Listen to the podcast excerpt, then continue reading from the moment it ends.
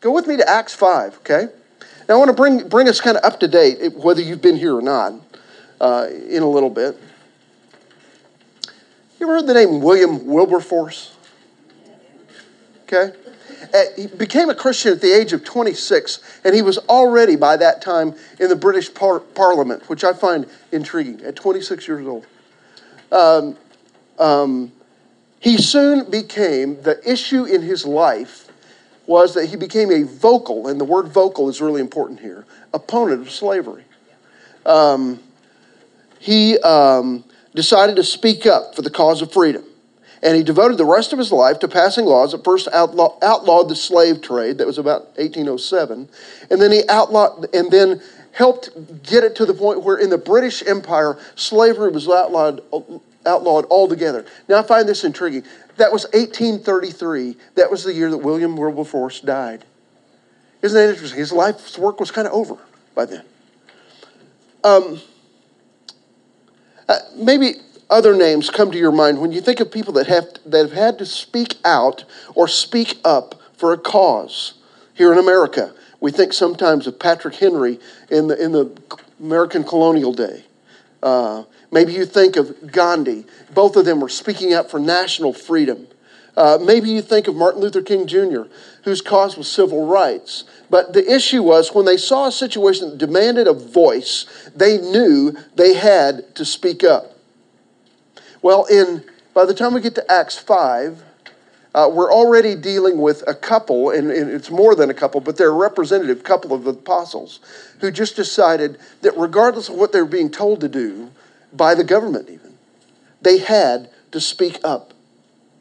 Uh, now, uh, let me bring us up to date just for a second. Peter and John had healed a crippled beggar at the gate of the temple, and uh, and they proclaimed Jesus to the crowd there. So if you remember that, that was in Acts 3. And if you remember, um, um, the, the beggar asked them for alms, and they said, Silver and gold have I none, but such as I have give I unto thee. Why don't you stand up and walk?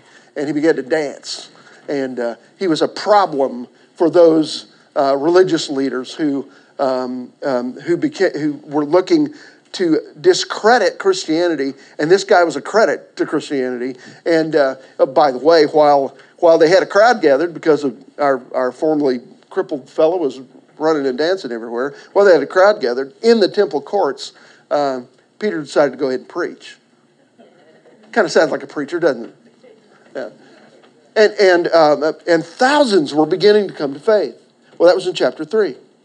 Um, they uh, were called in, Peter and John were called in before the Sanhedrin, the ruling council, and they were told to stop speaking about Jesus as the Messiah. And their answer basically was, We cannot help but speak about what we've seen and heard. So they rejoined the other believers. We talked about that the other day. And the place where they were meeting was shaken, and the Holy Spirit was poured out on them there, and they all began to speak boldly. Well, then, kind of the next story um, in this period of time is um, uh, oppositions continue to mount. So um, they continue to speak. They're arrested again. They're put in, this time they're put in jail. But an angel of God opens the, the jail doors. And uh, uh, guess what? They went right back where they were, where they got arrested, and started speaking again. So the Jewish religious authorities, uh, they, uh, uh, when they sent for them, they found out the cell was empty, and uh, somebody reported to them that they were preaching again right back in the same place where they'd been arrested. Um, so they gather together, and that's where we're going to pick up here in chapter 5. Uh, we're going to start here in verse 27. But uh, they gather this council of leaders back together that we know as the Sanhedrin, the Sanhedrin. And they gather them together. They're just what are we going to do to stop these guys from talking about Jesus the Messiah? I find that a really intriguing question. Now, my question to you is um, Has God ever prompted you to speak up about something? And what did you do about that prompting? Um, and what was the result of you either going with or ignoring that prompting? I, for one, and I think all of us, are glad that Peter and John went with the prompting of the Holy Spirit to continue to speak, even though uh, their the religious authorities around them and governmental authorities were telling them to shut up. The reason that we are here today is because they continued to speak. All right, Bob, if I can prevail on you, would you go to verse 27 and read down through, um, actually, read through 29. Stop there, would you?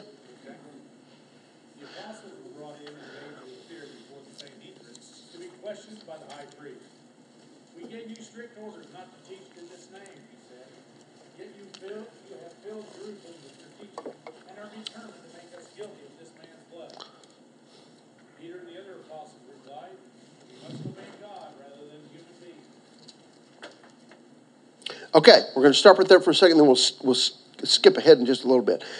The Jewish, Jewish ruling council, there were about 70 of them. They included the high priest and his assistant, and about 59, uh, 69 others, okay? Uh, they were from uh, kind of all of the parties within Judaism. They met every day, and they kind of met as a Supreme Court, okay? Uh, their decisions were binding on the entire nation. Uh, there was a bit of an issue, certainly quite a bit of an issue in their day because they had supreme ecclesiastical authority. You know what I mean by that? It means they had religious authority over the nation, but the Romans had governmental authority. So they had a little, there, there was a kind of a constant conflict there, and they tried their best to live in peace when they could. Well, they've already threatened the apostles, it, and it's time now to render a verdict. What are we going to do with these guys? How are we going to make them stop? Now, as you read verse 27, what are they wanting to, them to stop doing? By the, word, by the way, the word preaching goes in that first blank. They're preaching, but what is it that what is it about their preaching that's bugging the 70? Huh? It's the name. Yeah, I think that's a good answer. What are they preaching about? There are a lot of preachers that preach a lot of stuff, but isn't it all important what we're preaching about? They're preaching about the name of Jesus as the resurrected Messiah. The 70 are not willing to accept that. And so they're saying, you guys got to stop talking about this. So far, they won't. Can I tell you? They never did stop. And I, for one, am really glad about that. Now, so they've got to make a decision about those who are preaching and wouldn't stop preaching. Look back just a page, chapter 4, verse 5 and 6, if you remember. Here's what happened. On the next day, their rulers and elders and scribes were gathered together. Here they were again. Annas, the high priest, there's your high priest. He was there. Caiaphas, that's his father in law and a former high priest. And Alexander, who was another uh, one, of the, one of the high priests, a former high priest. And all who were of high priestly descent. So it was kind of a political appointment at times. And so there were several high priests. They were all there along with the rest of the 70. And, um, and then let's go back here. And, and, and so as they gathered, here's this group. They're trying to decide what are we going to do to make these guys shut up. Now, their answer in verse 28, their beginning of this, is really stinky to me. What about it is stinky as you read it?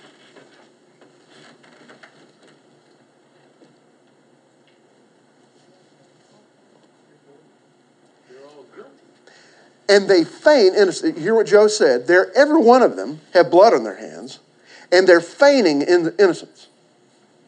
Whose blood is on their hands? The Savior's, right? And, and what they say here in verse 28 is uh, you intend to bring this man's blood upon us. Now, this man it's talking about, that word man ought to be capitalized because they're talking about the man, all right? They're talking about Jesus. You're trying to bring this man's blood on us.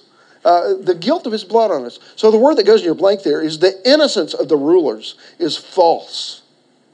Now, let's, let's read in a couple of places here. Would somebody be our uh, Matthew scholar? John, I see you over there. Would you mind to go to Matthew? I'm going to have you read all three of those passages in Matthew in just a second, okay? Um, Um, but let's you and I go back to 418. And when they had summoned them, they commanded them not to speak or teach at all in the name of Jesus. But Peter and John answered and said to them, Whether it's right in the sight of God to heed to you rather than God, you be the judge. For we cannot stop speaking about what we have seen and heard. So we've got this, we've got this, um, they're saying, We told you not to do this, but they're forgetting. It's interesting. They call them together and say, We told you not to speak. But they've forgotten that Peter said, Sorry, we're not going to do that. Am I right? Uh, either they've forgotten or it's just, okay, we told these guys to shut up, but did you forget that the big fisherman in front of you said, We're not going to do that? And so they went right back to doing what uh, they forgot what Peter had told them, I guess. Now, the question I've got here is Are they innocent of blood? Now, uh, John, would you go to 26, uh, Matthew 26, 66? We're just going to kind of read two of these, two or three of these together.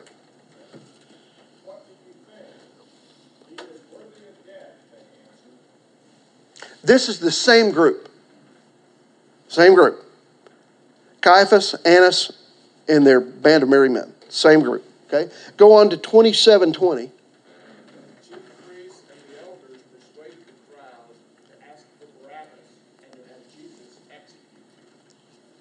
Okay? Who is it? Same group. Okay, John, if you'd go one more place to 2725.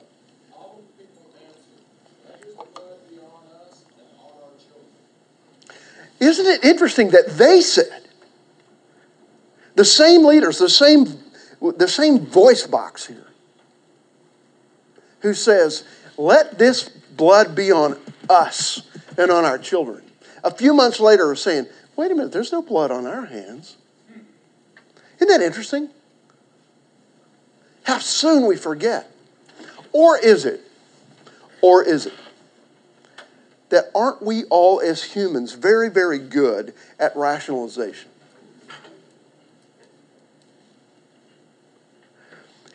Now, how, how severe is this problem of rationalization about my own sin? It's severe enough that the greatest crime that was ever committed in the history of humanity, the death of the sinless Son of God, was rationalized by a few months later. They forgot that a few months before they had said, Let his blood be on our hands and on the hands of our children. And now, just a few weeks later, they're saying, Hey, we, we're innocent. Wow. You know, even way back in the Old, Old Testament, the Bible says, There is none innocent, no, not even one. Well, you and I know the truth is there is one who lived an innocent life. And he was put to death, death by this crew. And yet, they're claiming innocence. That's the worst kind, wouldn't you say, of rationalization and feigned innocence? Now, if, if you look at verse 29, I think what the issue is here is that there is a difference between what the council has commanded and what God has commanded. Uh, the, the word I could, the only word I could fit in that line, I really wanted to put the word contradictory in there, but I ran out of space. Okay, so contrary is the word I put in there. The, the issue is that the council's command and God's are contrary or contradictory. Okay? Um, they're just not the same. Now, let's go back over to Matthew. Would somebody go to Matthew 23? And I want you to read verse 2 and 3. I find it really in, intriguing here because Jesus predicts this is going to happen. Matthew 23, verse 2 and 3. Somebody got it?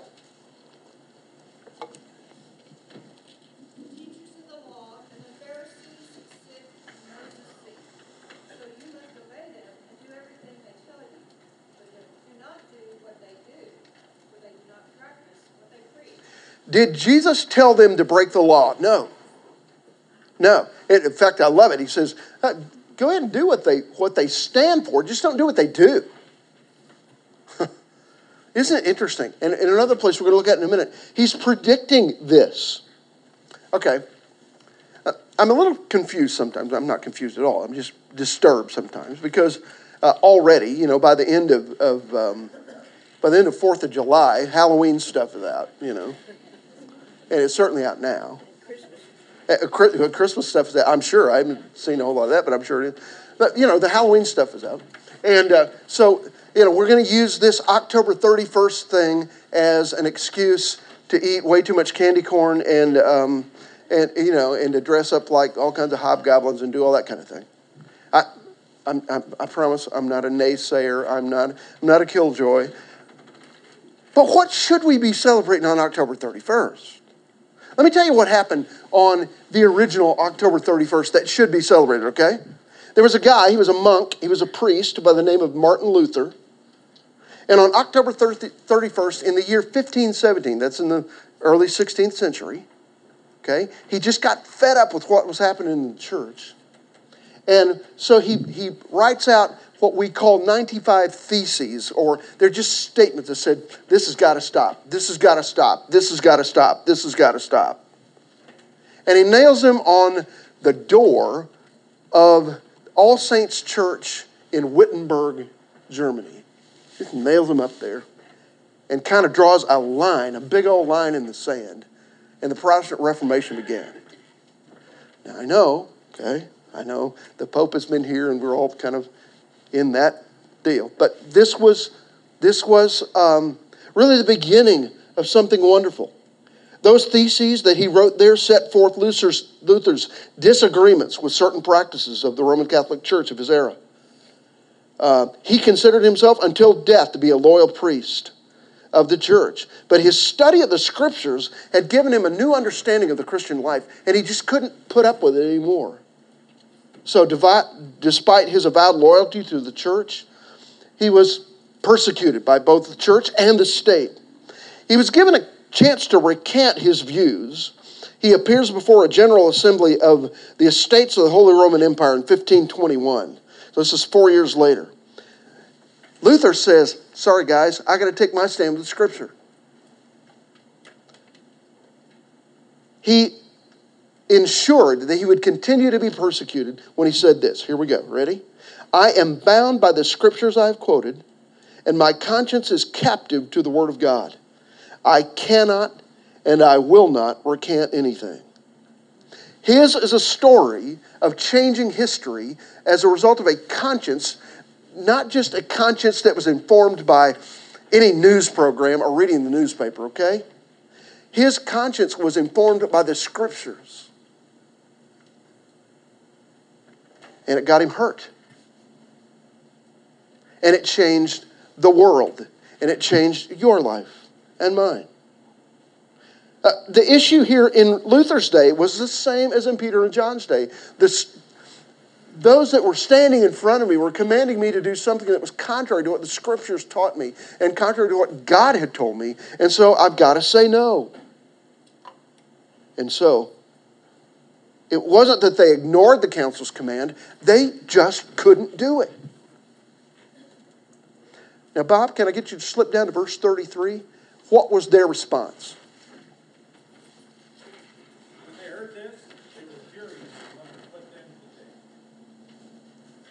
How, the question is, how mad were they? Mad enough to kill. They're not going to do it here. Why? Because, and I, I, wrote this a couple of references for you. Um, um, they can't, according to John, uh, John 18 31, they don't have the right, they don't have the, the, um, the authority governmentally to put anybody to death. But by the way, just real quickly, turn with me over to chapter 7. Okay? All right? They couldn't put anybody to death. The Romans had to do that in Jesus' case. All right? But in chapter 7, that didn't really stop them. Look at verse 54. This is mob rule. Now, when they'd heard this, they were talking about Stephen's message. When they heard this, they were cut to the quick and began gnashing their teeth at him. But be, and, and literally, they're so mad, they're mad enough there to kill, and they do kill. Okay, so they, they're not allowed to put anyone to death for, for an ecclesiastical offense, but by chapter 7, they do it anyway. Look at, go with me to John 16, verse 2. Listen to what Jesus says about this. Jesus isn't surprised by much. Okay?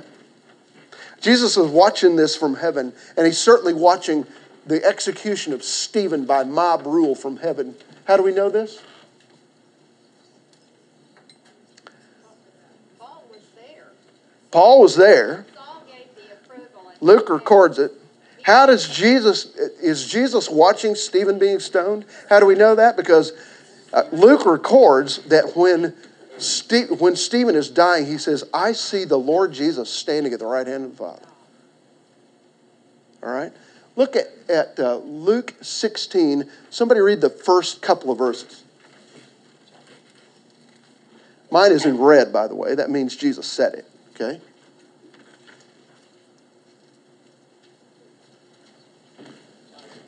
Did I tell you, John? I'm looking at Luke. You need to be looking at John.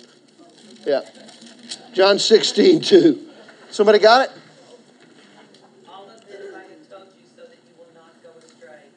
They will put you out of the synagogue. In fact, the time is coming when anyone who kills you will think he is offering a service to God.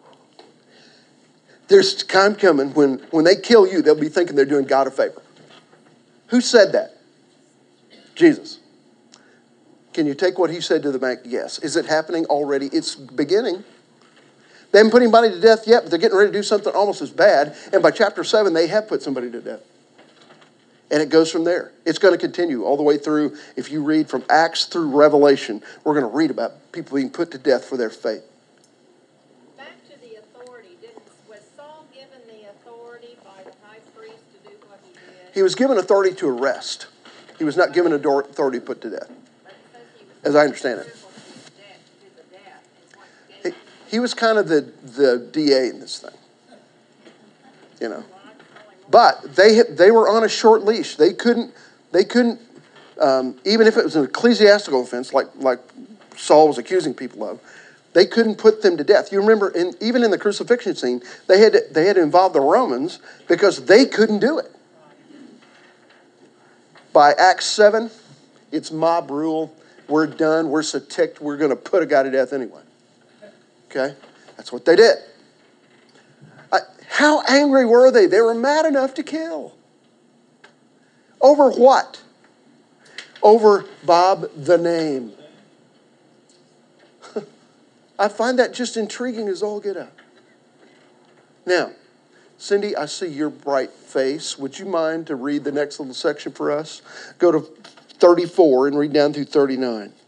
But a Pharisee named Gamaliel, a teacher of the law, honored by the witnesses God, and you will not be able to stop this man. You will only find yourself fighting against God. Okay, an unlikely ally here. We got, we got to deal with this. Now, remember, this is a very volatile, pregnant moment. Okay? All right? Word pregnant's appropriate here. It was about to erupt. Okay? And, um, and so somebody among them, one of the 70 stands up. His name is Gamaliel. Let's, let's discover a little bit about him. Uh, what I want you to put on your, on your passage here is that everyone listens when Gamaliel speaks. Okay? He was the E.F. Hutton of his day. Remember those commercials? I just I wish they would come back. Is it, but is there an E.F. Hutton anymore? I don't know. Maybe there isn't one. Uh, but you remember, if my broker is E.F. Hutton, and E.F. Hutton says, and everybody leans in. Okay, that's what happens when Gamaliel speaks. Now, there's a reason for that. He was not only, I did a little research on him, he was the most respected Jewish scholar of his time, most respected rabbi of his time. So that, that's kind of enough uh, to say there. But the truth is, he is one of two great rabbis in history that's still often quoted. Okay? Gamaliel and Hillel. And it's interesting that Hillel, uh, and, and uh, by the way, I looked at conflicting reports on this, but as far as I can tell, Hillel, who was um, up until Gamaliel's time the most respected, was Gamaliel's grandpa. So that's kind of in the genes, right? Um, he lived about 110 BC. Uh, Hillel lived uh, the a former century, 110 BC to about AD 10. So right as Jesus was coming on the scene. Now Gamaliel is a Pharisee. He's a member of that sect, uh, and that group is known for its diligence in keeping the law in every detail. And among other things that, that Gamaliel has uh, as part of his pedigree is uh, he, they would hand the most promising students to Gamaliel to train. The most promising students in the law, those who really had it together, those who they knew could really um, make something of themselves. And if you go to Acts 22 3, you're going to read that one of his students was a guy by the name of Saul, who later took on the name Paul. He was Paul's tutor, his teacher. Now, it's interesting here. As a leading member of the Sanhedrin, people are going to listen when he speaks. And he is one that's not going to rush to judgment. So he, in verse 35, as Cindy read it, advises caution. All right? He's going to say, okay, push the pause button. Let's look at the big picture here. And they're listening to him.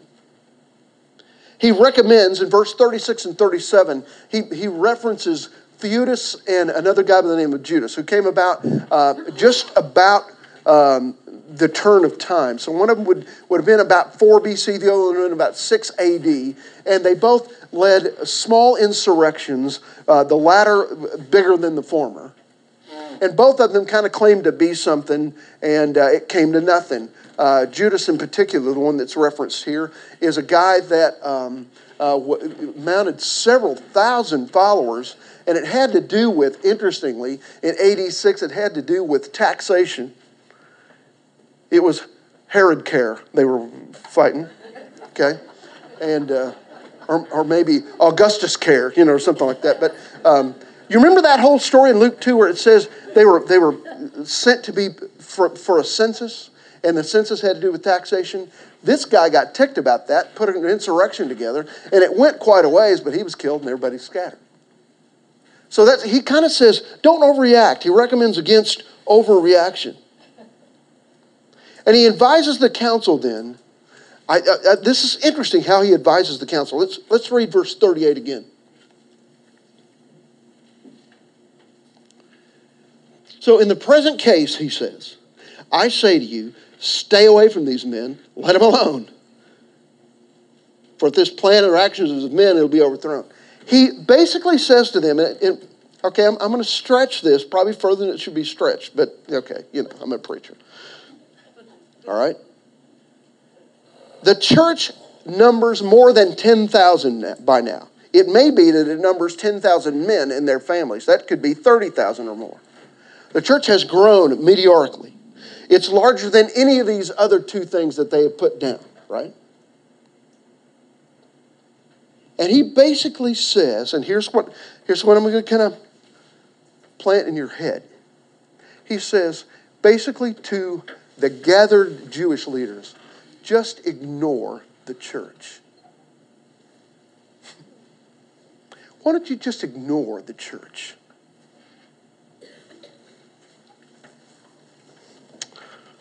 You know where I'm going with this, don't you? When can the world ignore the church? Uh, okay, that the Holy Spirit blew that one across my brain Friday, and I'm thinking, oh, it sent a chill up my spine. When can the world ignore the church?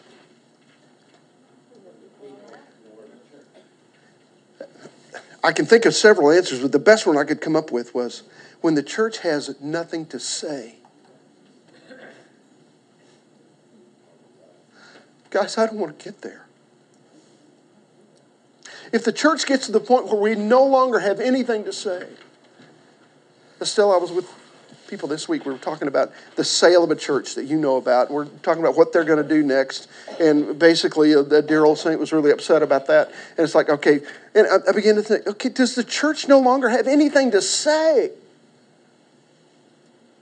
I want to tell you something. According to our friend Gamaliel, who is a really smart cookie,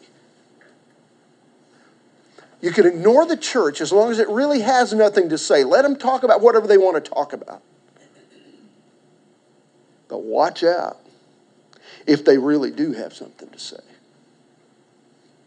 You won't be able to stop it. And he was certainly prophetic here. Verse 39, it's interesting. It sounds like he's speaking out in defense of Christianity. Don't fool yourself here. Okay, he says if it's if it's of God, you can't speak against it. And that sounds like he's in league with the church. Ain't no way, okay? He is speaking out not in defense of Christianity, but in defense of practicality.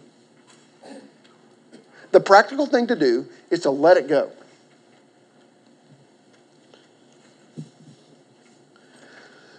Jump with me down so as we close this, down to verse 40. And I want to read down to verse 42. Now remember,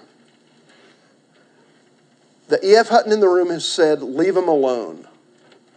It'll come to nothing unless it really is something. So what do they do? Remember, they're mad. Look at verse 40. They took his advice, and after calling the apostles in, they flogged them. Now, I find that really intriguing. Don't miss that. You hear me? That cost them a lot. They took his advice, and after calling the apostles in, they flogged them and ordered them not to speak in the name of Jesus. Come on. And then released them. Now, okay, they've been threatened and released. They've been imprisoned and released. Now they've been beaten. Read about a flogging. I put a reference there for you, Deuteronomy 25. It ain't fun. Okay? They've been flogged. So, don't you suppose Peter and John gets the other guys together and say, okay, we, we got to do a new strategy here. This is hurting. Look at verse 41. So they went on their way from the presence of the council, rejoicing that they had been considered worthy to suffer shame for his name. In other words, they said, you know what? Jesus got beaten, and guess what? I did too. Now, were they happy about that? No, but they were rejoicing. That's a different, that's a richer word. They were joyful. They were rejoicing, saying, you know what? It's okay. If he can go through it, I can go through it. And every day, how often? Every day. In the temple, where? Right back where they got arrested, and from house to house. So in the daytime, they were in the temple, reasoning with people, teaching about Jesus, preaching about Jesus. At night, they were inviting you to homes and saying, let, let us explain this to you. They kept right on teaching and preaching Jesus as the Christ. What goes in your last blank there is their response was to, rejoice. Oh, by the way, the disciples are released, but not passively. I, I, I just find this heinous. You know, Gamaliel says, let them go. Let them go. They let them go, but they beat them first. It wasn't passive, a passive release. And their response was to rejoice and to continue to obey God. Now,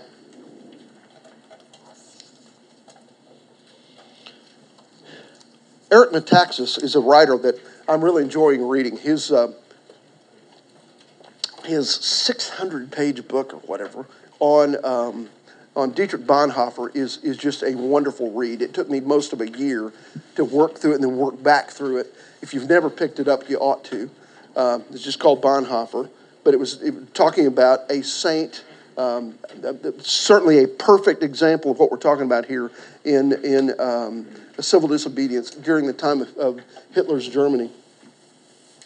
But he write a, wrote a book in 2013 uh, called Persecuted The Global Assault on Christians. Eric Metaxas asserts that Christians are the single most widely persecuted religious group in the world today. Many sources, including the highly respected Pew Research Center, offer evidence leading to this conclusion. So far in this century, the targeting of Christians for church burnings, torture, and outright murder has occurred in Kenya, in Egypt, in Pakistan, in Syria, and in Indonesia, and if your paper reads like mine, and in Oregon.